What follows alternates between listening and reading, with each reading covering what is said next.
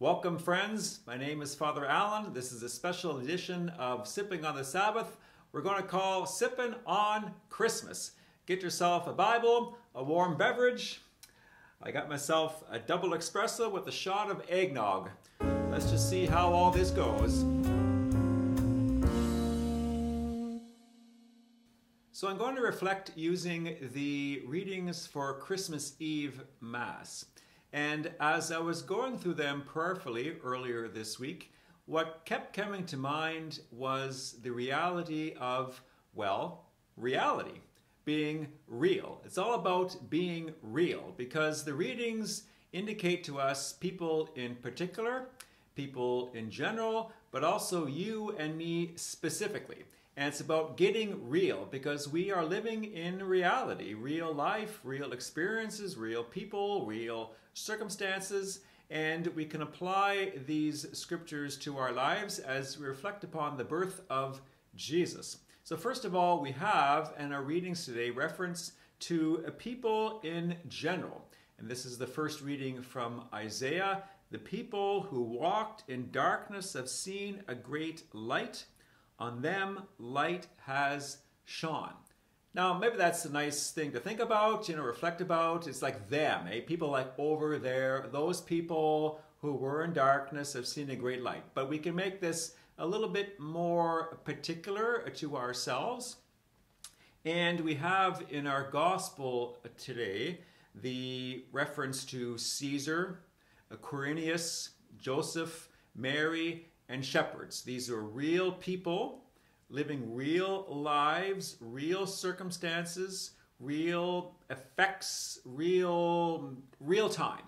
Jesus, the message here is that Jesus enters into reality. He enters into real world, real circumstances, real people, real places, real effects, real consequences. We don't serve a God, again, who is like so far off the story of Christmas is not some nice, cute little thing that happened 2,000 years ago. Simply, it is still happening now. Jesus wants to be born again into your life and in mine, and we are particular people living in a particular reality. And the Lord enters into that reality the reality of you and me, like others in history, going about our daily lives, ordinary routines, commitments, responsibilities, chores, etc and all we need to do, like the people at the time of the birth of Jesus, was simply just stop and to look and to see, but they were just so busy, so distracted, going about their lives. And I guess that's the danger in your life and in mine as well, that we can miss the opportunity the Lord affords us in this particular time, in the reality of our life, to encounter Him. And that brings us to the third point that Jesus is born in specific time to specific people. Going back again to the first reading that we have from the prophet Isaiah, a child has been born for us, a son given to us. And we can make this personal. A Savior has been born for me. Again, the Lord is not far off, not distant, uninvolved. We're not simply celebrating a singular event that only happened 2,000 years ago. The Lord still desires to be born anew in our circumstances and our reality today, and it is about becoming real with the Lord. Jesus got real, and we too can get real with the Lord Jesus. And so, how is that possible? Well, first of all, we can get real with Jesus by welcoming Him into the inn of our life. There was no room for Jesus at the inn. The innkeeper was so busy, so preoccupied. Everybody who was associated with Bethlehem had to go there for the census. The town was overrun. People were preoccupied, concerned, worried.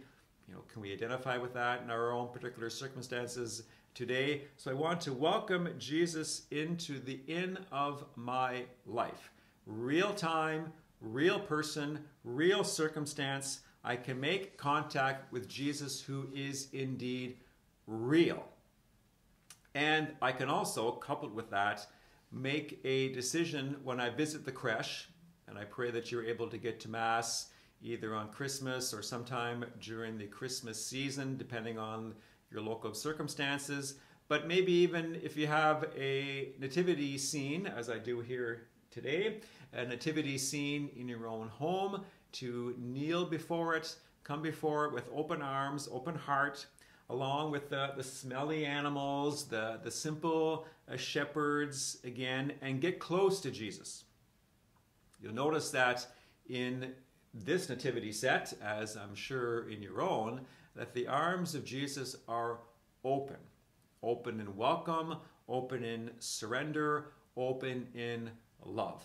Get real with Jesus because he gets real with us. He has entered into the real circumstances of our life the good, the bad, the unfortunate. He's there with us in all of it. And I want to welcome Jesus into it as he welcomes me into his life. Make it personal.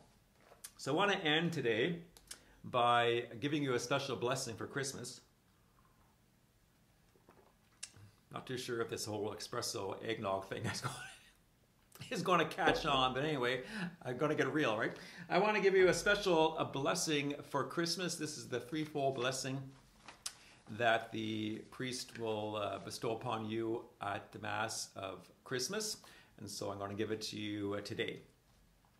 Normally, I'd say bow down for the blessing. If you want to bow down, go right ahead and bow down, but you're probably just sitting there having a coffee. so just put your coffee down for a second there and receive this blessing. We're going to get real. It's about getting real, right? Get real. okay. May the God of infinite goodness, who by the incarnation of his Son has driven darkness from the world, and by that glorious birth has illumined this most holy night, or Christmas day, drive far from you the darkness of vice and illumine your hearts with the light of virtue. Amen. May God, who willed that the great joy of his Son's saving birth be announced to shepherds by the angel, fill your minds with the gladness he gives and make you heralds of his gospel. Amen. And may God, who by the incarnation brought together the earthly and heavenly realm, fill you with the gift of his peace and favor and make you shares with the church in heaven. Amen. And may the blessing of Almighty God, the Father, and the Son, and the Holy Spirit come down upon you and remain with you forever. Amen. God bless you. Merry Christmas. Remember, when we're powerless, that's when we're strong, and victory is indeed gained through surrender. Bye bye.